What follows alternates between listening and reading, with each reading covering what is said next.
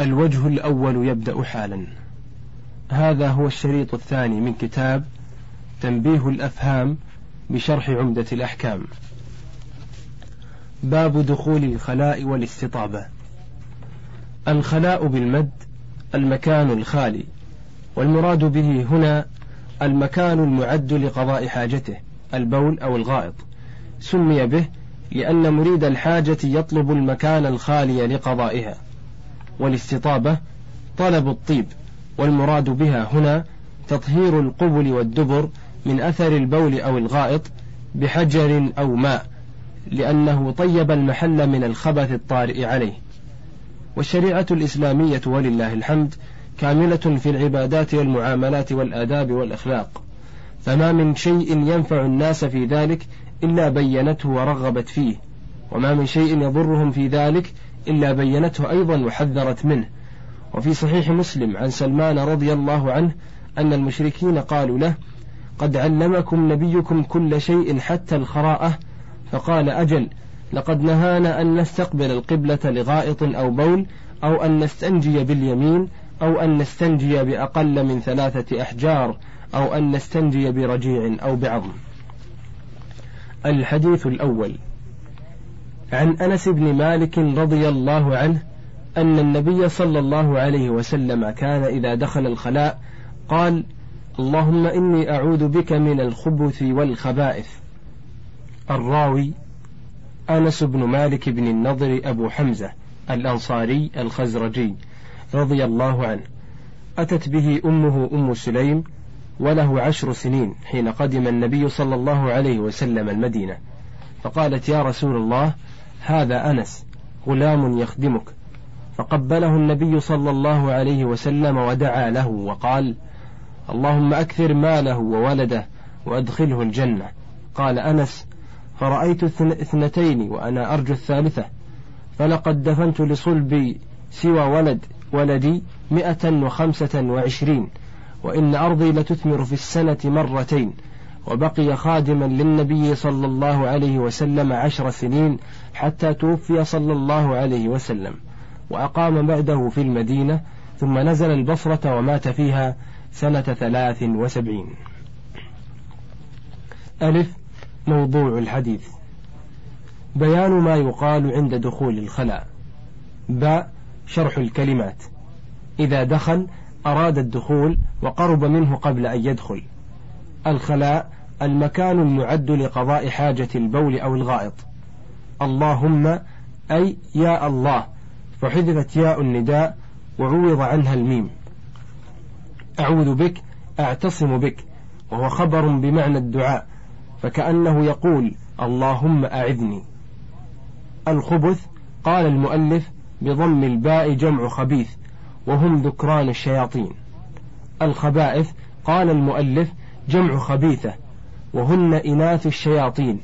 فكأنه استعاذ من ذكران الشياطين وإناثهم.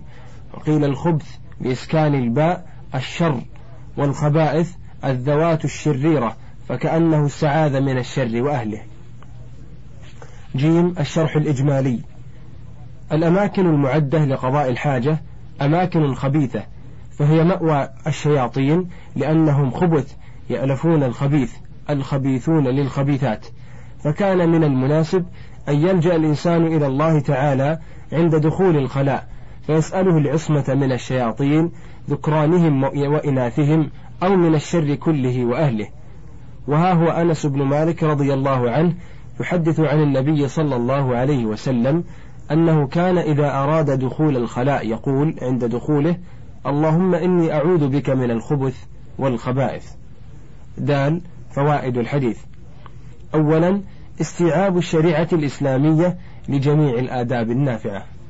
ثانيا مشروعية الدعاء عند دخول المكان المعد لقضاء الحاجة بقول اللهم إني أعوذ بك من الخبث والخبائث ثالثا أن جميع الخلق مفتقرون إلى الله تعالى في دفع ما يؤذيهم أو يضرهم. الحديث الثاني عن أبي أيوب الأنصاري رضي الله عنه قال قال رسول الله صلى الله عليه وسلم إذا أتيتم الغائط فلا تستقبلوا القبلة بغائط ولا بول ولا تستدبروها ولكن شرقوا أو غربوا. قال أبو أيوب فقدمنا الشام فوجدنا مراحيض قد بنيت نحو الكعبة فننحرف عنها ونستغفر الله عز وجل. الراوي أبو أيوب خالد بن زيد الأنصاري النجاري رضي الله عنه شهد العقبة ونزل عليه النبي صلى الله عليه وسلم حين قدم المدينة حتى بنى مسجده وبيوته وآخى بينه وبين مصعب بن عمير. شهد غزوة بدر وما بعدها وشهد الفتوحات ولازم الغزو فلم يتخلف عن غزوة إلا وهو في أخرى حتى توفي في غزوة القسطنطينية سنة اثنتين وخمسين. ألف موضوع الحديث. بيان حكم استقبال القبلة واستدبارها حال قضاء الحاجة ببول أو غائط. باء شرح الكلمات. أتيتم الغائط جئتم إليه لقضاء الحاجة والغائط هنا المكان المنخفض من الأرض كانوا يقصدونه قبل بناء المراحيض لقضاء الحاجة. فلا تستقبلوا القبلة لا تولوها وجوهكم والقبلة الكعبة أو جهتها. بغائط المراد به هنا الخارج المستقذر من الدبر. قال المؤلف كنوا به عن نفس الحدث كراهية لذكره بخاص اسمه. لا تستدبروها لا تولوها ظهوركم. شرقوا استقبلوا المشرق. غربوا استقبلوا المغرب. والخطاب فيها وفي قوله شرقوا لأهل المدينة ونحوهم ممن إذا شرق أو غرب انحرف عن القبلة. فقدمنا الشام قدمنا إليها بعد فتحها. مراحيض جمع مرحاض وهو المغتسل والمراد به هنا موضع التخلي. نحو الكعبة جهة الكعبة. فننحرف عنها نميل عن جهة المراحيض التي هي نحو الكعبة. نستغفر الله نطلب منه المغفرة وهي ستر الذنب والتجاوز عنه. جيم الشرح الإجمالي. الكعبة المعظمة بيت الله عز وجل فلها مكانة عظمى في قلوب المسلمين ومنزلة عليا في الإسلام. ولهذا أوجب الله على المسلمين استقبالها في أكمل حالاتهم حالة الصلاة التي هي صلة بينهم وبينه ونزهها أن تكون قبلة لهم حال بولهم أو غائطهم أو أن تكون خلفهم تعظيما لها واحتراما. وها هو أبو أيوب الأنص أبو أيوب الأنصاري رضي الله عنه يحدث عن النبي صلى الله عليه وسلم أنه نهى أمته عن استقبال القبلة أو استدبارها حال البول أو الغائط لما تنبئ عنه هذه الصورة من نقص في تعظيمها. ثم يرشد صلى الله عليه وسلم أهل المدينة ومن أشبههم إلى أن يتجهوا نحو المشرق أو المغرب لتكون القبلة عن أيمانهم أو عن شمائلهم. ويقول أبو أيوب أنهم قدموا الشام بعد فتحها فوجدوا فيها مراحيض بنيت قبل أن تكون الشام بلدا إسلاميا واتجاهها نحو القبلة فينحرفون عنها ويسألون الله المغفرة إما لأنهم لم يحولوها إلى ناحية غير القبلة أو لأن انحرافهم لا يحصل به تمام الانحراف عن القبلة لصعوبة ذلك حيث كان اتجاه المراحيض لها. دال فوائد الحديث. أولا النهي عن استقبال القبلة أو استدبارها حال البول أو الغائط، والنهي للتحريم عند جمهور العلماء. ثانيا أن النهي عام في الفضاء والبنيان. ثالثا تعظيم الكعبة واحترامها. رابعا حسن تعليم النبي صلى الله عليه وسلم لأنه لما ذكر الممنوع أرشد إلى الجائز خامسا أنه لا كراهة في استقبال الشمس أو القمر حال البول أو الغائط الحديث الثالث عن عبد الله بن عمر رضي الله عنه قال رقيت يوما على بيت حفصة فرأيت النبي صلى الله عليه وسلم يقضي حاجته مستقبل الشام مستدبر الكعبة وفي رواية مستقبلا بيت المقدس. الراوي عبد الله بن عمر بن الخطاب بن النفيل القرشي العدوي رضي الله عنه. أسلم مع أبيه عمر وهاجر إلى المدينة ولم يشهد غزوة بدر وأحد لصغر سنه وأجازه النبي صلى الله عليه وسلم في غزوة الخندق. شهد له النبي صلى الله عليه وسلم بالصلاح وشهد له أقرانه بالفضل والورع. قال مالك بقي ابن عمر بعد النبي صلى الله عليه وسلم ستين سنة يقدم عليه وفود الناس يعني لتلقي العلم. وكان رضي الله عنه شديد التحري والاحتياط في فتواه وكل ما يفعله بنفسه. توفي في مكة سنة ثلاث وسبعين. ألف موضوع الحديث. بيان حكم استدبار الكعبة في البنيان حال قضاء الحاجة. باء شرح الكلمات. رقيت بفتح الراء وكسر القاف صعدت. يوما أي في يوم من الأيام. بيت حفصة دارها التي أسكنها فيها النبي صلى الله عليه وسلم. وحفصة بنت عمر شقيقة عبد الله تزوجها النبي صلى الله عليه وسلم سنة ثلاث من الهجرة بعد موت زوجها من جراح أصيب بها يوم أحد فهي إحدى أمهات المؤمنين وكانت ذات رأي وفضل ولاها عمر رضي الله عنه على وقفه في خيبر توفيت في جماد الأولى سنة إحدى وأربعين. رأيت أبصرت. يقضي حاجته يبول أو يتغوط كنا عنهما بذلك تأدبا. مستقبل الشام موليها وجهه والشام في ناحية الشمال لأهل المدينة. مستدبر الكعبة موليها ظهره والكعبة في ناحية الجنوب لأهل المدينة. بيت المقدس هو المسجد الأقصى بفلسطين. يقال بيت المقدس بفتح الميم وسكون القاف وكسر الدال. ويقال أيضا البيت المقدس أي بيت التطهير أو البيت المطهر. جيم الشرح الإجمالي.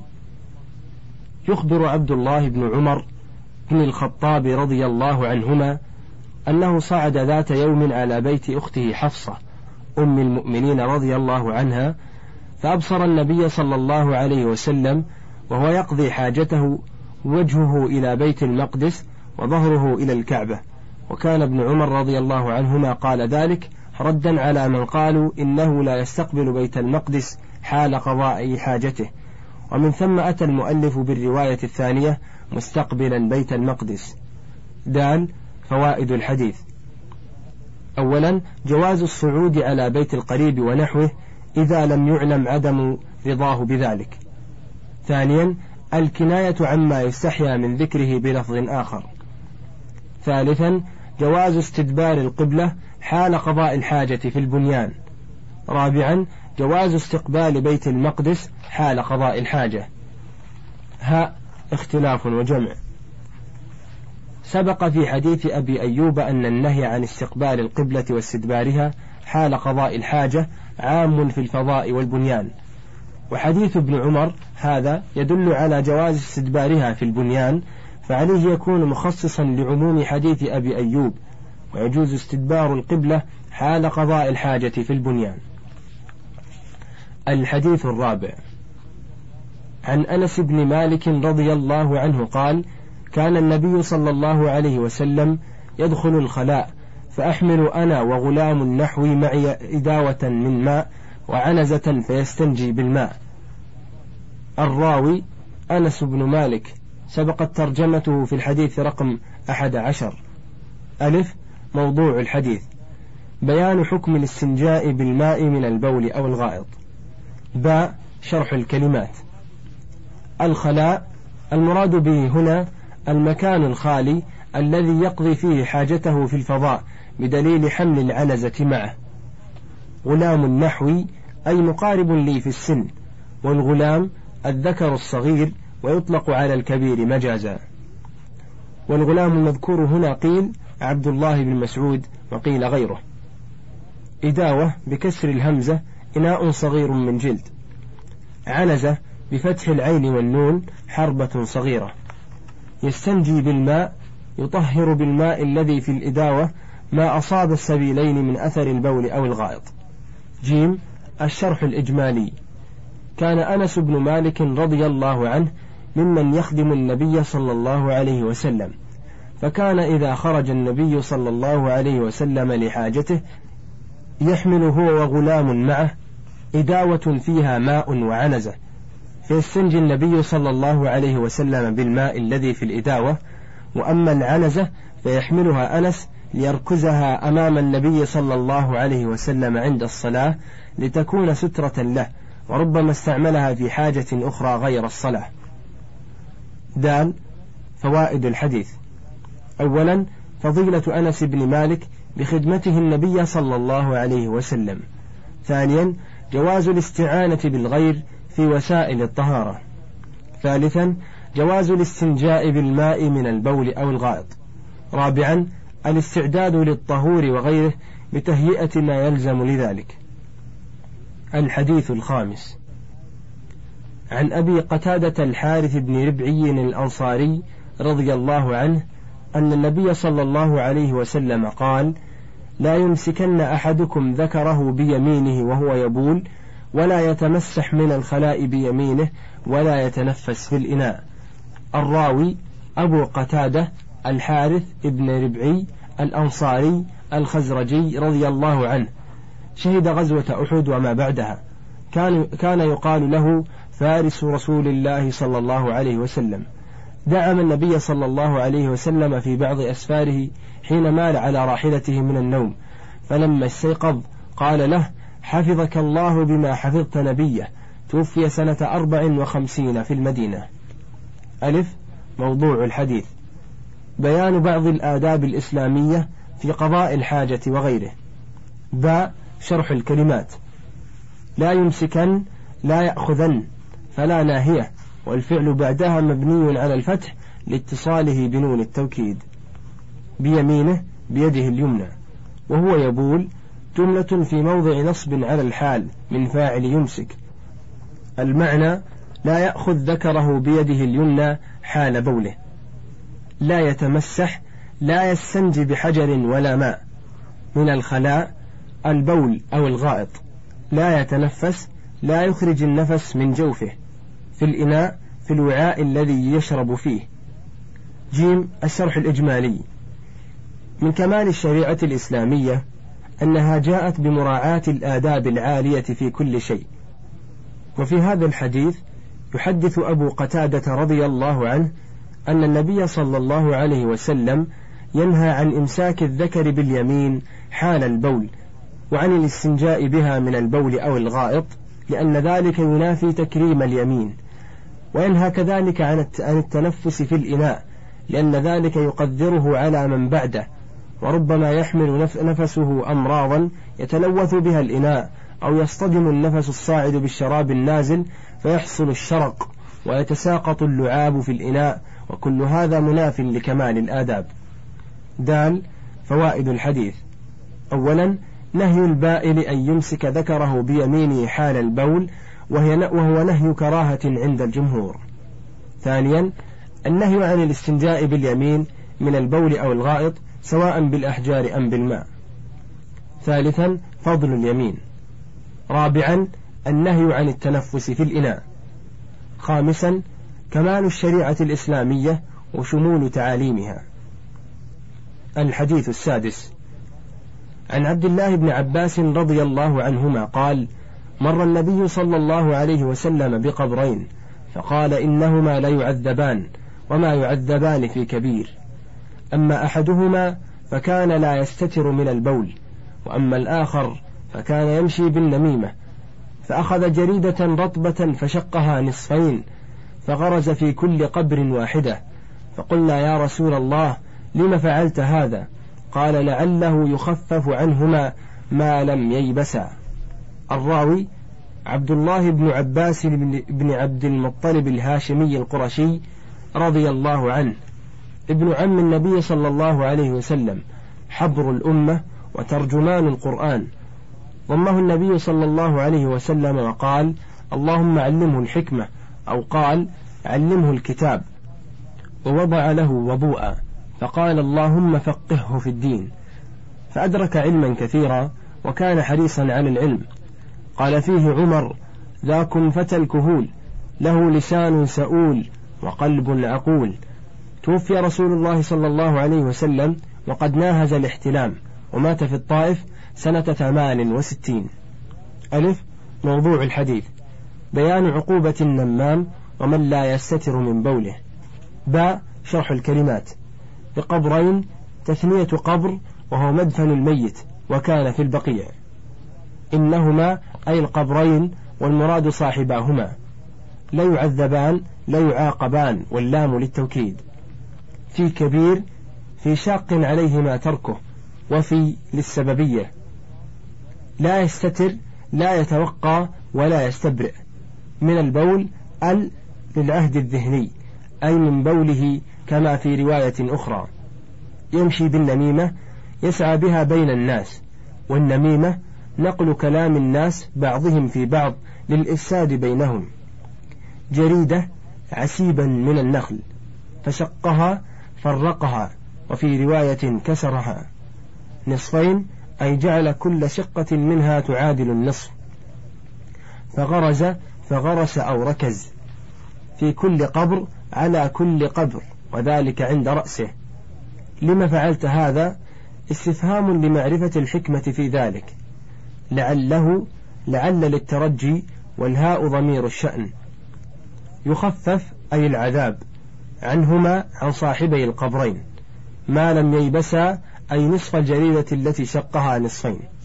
وما مصدرية ظرفية والمعنى أن النبي صلى الله عليه وسلم ترجى أن الله سبحانه يخفف العذاب عن صاحبي القبرين إلى أن تيبس الجريدة. جيم الشرح الإجمالي. مر النبي صلى الله عليه وسلم بقبرين في البقيع فكشف له عن تعذيب من فيهما بسماع أصواتهما وعن سبب ذلك التعذيب. وكان معه جمع من الصحابة رضي الله عنهم فأخبرهم صلى الله عليه وسلم بذلك تحذيرا من أسباب العذاب وبين أن سبب تعذيبهما أمر لا يشق عليهما تركه لو شاء ذلك وإن كان كبيرا بالنسبة لعقوبته. أما أحدهما فسبب تعذيبه أنه لا يعتني بالطهارة التي هي من شروط الصلاة فكان لا يستبرئ من بوله ولا يتنزه منه. وأما الثاني فسبب تعذيبه التفريق بين المسلمين بالنميمة التي بها فساد المجتمع بإحداث العداوة والبغضاء بينهم. ثم أخبر ابن عباس رضي الله عنهما راوي الحديث أن النبي صلى الله عليه وسلم أخذ عسيب نخل رطب فشقه نصفين ثم غرز في كل قبر واحدة عند رأسه وقال لعله يخفف عنهما العذاب إلى أن ييبسا. دال فوائد الحديث. أولا ثبوت عذاب القبر وأن النميمة وعدم التنزه من البول من أسبابه. ثانيا أن الله سبحانه قد يكشفه للناس إظهارا لآية من آيات النبي أو كرامة من كرامات الولي. ثالثا وجوب تنزه الإنسان من بوله وكذلك سائر الأبوال النجسة. رابعا أن النميمة وترك التنزه من البول من كبائر الذنوب. خامسا التنبيه على عظيم شأن الصلاة حيث كان الإخلال بشيء من شروطها سببا لعذاب القبر. سادسا شفقة النبي صلى الله عليه وسلم على أمته حتى العصاة منهم. سابعا أن الشفاعة قد تكون مؤقتة إلى حي إلى حد معين لقوله صلى الله عليه وسلم لعله يخفف عنهما ما لم ييبسا ثامنا حرص الصحابة رضي الله عنهم على معرفة الحكمة في فعل النبي صلى الله عليه وسلم. هاء تنبيه. لا يسن لنا وضع جريدة على القبور لأننا لا نعلم أن صاحب القبر يعذب. فوضع الجريدة على قبره إساءة ظن به وتفاؤل عليه بالعذاب. باب السواك. السواك يطلق على الآلة التي يتسوك بها كالعود من الآراك وغيره ويطلق على الفعل الذي هو التسوك. وهو دلك الفم بالمسواك لتنظيف الأسنان واللسان واللثة. فالسواك مطهرة للفم مرضاة للرب تبارك وتعالى. الحديث الأول. عن أبي هريرة رضي الله عنه أن النبي صلى الله عليه وسلم قال لولا أن أشق على أمتي لأمرتهم بالسواك عند كل صلاة. الراوي أبو هريرة رضي الله عنه. سبقت ترجمته في الحديث رقم اثنين. ألف موضوع الحديث. بيان حكم السواك عند الصلاة. باء شرح الكلمات. لولا حرف امتناع لوجود أي أنها تدل على امتناع شيء لوجود شيء آخر. ففي هذا الحديث تدل على امتناع إلزام النبي صلى الله عليه وسلم أمته بالسواك عند كل صلاة لوجود المشقة عليهم بذلك. أشق أتعب وأثقل.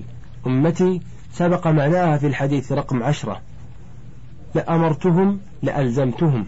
بالسواك بالتسوك عند كل صلاة عند فعل كل صلاة. جيم الشرح الإجمالي. الصلاة ذات شأن كبير لأنها صلة بين العبد وربه تبارك وتعالى. لذلك وجبت لها الطهارة من الأحداث وكانت شرطا في صحتها.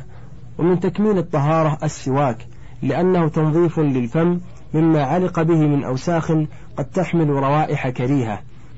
ولذا اعتنى الشارع به عند الصلاة. فها هو أبو هريرة رضي الله عنه يحدث أن النبي صلى الله عليه وسلم أخبر أنه لولا خوف وجود المشقة على أمته لأمرهم أمرا لازما أن يتسوكوا عند كل صلاة فريضة أو نافلة لما فيها من تنظيف الفم. وتكميل الطهارة. دال فوائد الحديث أولا تأكد التسوك عند فعل كل صلاة فريضة أو نافلة حتى صلاة الجنازة. ثانيا عموم الحديث يشمل صلاة الصائم بعد الزوال فيتأكد بحق الصائم أن يستاك عند كل صلاة ولو بعد الزوال كصلاتي الظهر والعصر. ثالثا مراعاة النبي صلى الله عليه وسلم لأحوال أمته ورأفته بهم حيث لا يلزمهم بما يخاف منه المشقة عليهم. رابعا أن النبي صلى الله عليه وسلم إذا أمر بشيء فهو لازم إلا أن يدل دليل على أنه تطوع. خامسا تعظيم شأن الصلاة. هاء تنبيه وقع هذا الحديث في بعض النسخ هكذا. مع كل وضوء عند كل صلاة. وزيادة مع كل وضوء لم يروها البخاري في حديث مسند ولا مسلم لكن رواها مالك وأحمد والنسائي. الحديث الثاني. عن حذيفة بن اليمان رضي الله عنه قال كان النبي صلى الله عليه وسلم إذا قام من الليل يشوص فاه بالسواك. الراوي حذيفة بن اليمان ابن جابر العبسي رضي الله عنه أسلم هو وأبوه وأرادا شهود بدر فصدهما المشركون وشهدا غزوة أحد فقتل المسلمون أباه لم يعرفوه فتصدق حذيفة بديته على المسلمين. روى كثيرا عن النبي صلى الله عليه وسلم وقال لقد حدثني رسول الله صلى الله عليه وسلم ما كان وما يكون إلى قيام الساعة وكان يسمى صاحب سر صاحب السر لأن النبي صلى الله عليه وسلم أسر إليه بأسماء المنافقين الذين أرادوا المكر بالنبي صلى الله عليه وسلم في مرجعه من تبوك. شهد حذيفة غزوة الخندق وما بعدها وفتوح العراق واستعمله عمر على المدائن فلم يزل فيها حتى مات سنة ست وثلاثين. ألف موضوع الحديث. بيان حكم السواك عند القيام من النوم. باء شرح الكلمات. إذا قام من الليل أي من نوم الليل للصلاة. يشوص يدلك أو ينقي أو يغسل مع الدلك. فاه فمه. بالسواك بالمسواك. جيم الشرح الإجمالي. النوم يتغير به الفم فيحتاج إلى تنظيفه وتطهيره. وفي هذا الحديث يحدث حذيفة بن اليمان رضي الله عنه أن النبي صلى الله عليه وسلم كان إذا قام من الليل للتهجد يدلك فمه بالمسواك تنظيفا له وتطييبا لرائحته ولتكون صلاته على أكمل الوجوه من النظافة. دال فوائد الحديث. أولا مشروعية التسوق عند القيام من النوم والمبالغة فيه لا سيما لمن يريد الصلاة. ثانيا التسوق عند تغير رائحة الفم قياسا على تغير رائحته بالنوم. ثالثا عناية الشريعة الإسلامية بالنظافة. أربعة أن التسوك في الفم كله فيشمل الأسنان واللثة واللسان.